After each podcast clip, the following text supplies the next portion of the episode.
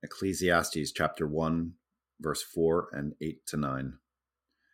Generations come and generations go, but the earth remains forever. All things are wearisome, more than one can say. The eye never has enough of seeing, nor the ear its fill of hearing. What has been will be again, and what has been done will be done again. There is nothing new under the sun.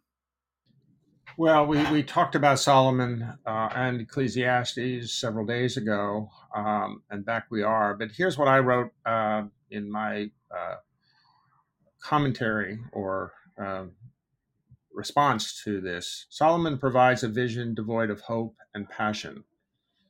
He seems to be saying life that life is purposeless and futile, and in the end, everything we strive to create will de- degenerate disintegrate into a handful of dust.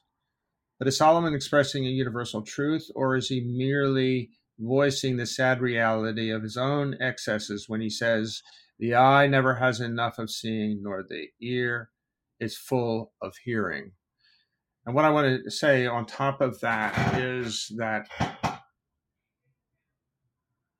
I think Solomon is is is actually expressing a truth and the truth is, a world without God looks exactly like Solomon in Ecclesiastes is is is how he's expressing it. He's or showing it. Yeah, I mean that's a that's a picture into that type of living, and uh, you know, I, I take comfort actually in this phrase. There's nothing new under the sun. I don't think it leads to just meaningless meaninglessness um, it gives me some perspective. There's nothing new under the sun. Generations come and generations go. Um, the reason that that brings me a little bit of comfort is, you know, I often hear, especially as a pastor, I hear people talk about, you know, how bad things are getting out there, or you know, the world seems to be getting just worse and worse by the generation.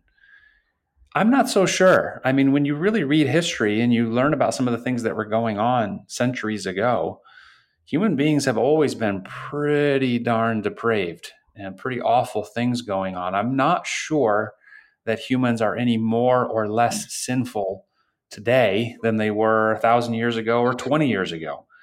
It seems a little bit self um, self absorbed, maybe, to think like, oh, you know, now it's worse than it was some time ago. There's nothing new under the sun, and it seems kind of weird to say that that brings me comfort. You know, that might be kind of a depressing thought, but the reason it brings me comfort is that it makes me realize that every single human being who's ever lived is in equal need, in equal measure of the grace of God, the redemption of God, the salvation of God.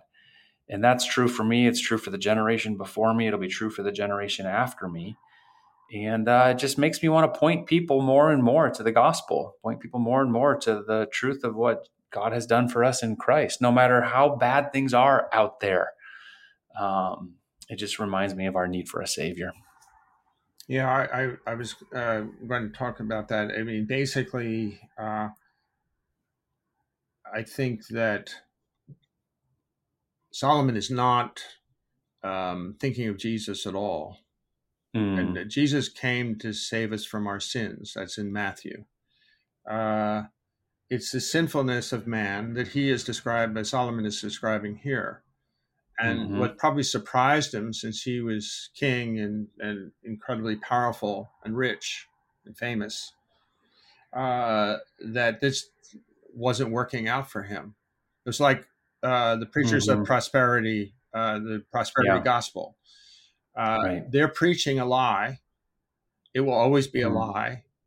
Hmm. Man left to his own devices will descend into barbarity uh, life will be uh, brief and awful, and that's described here.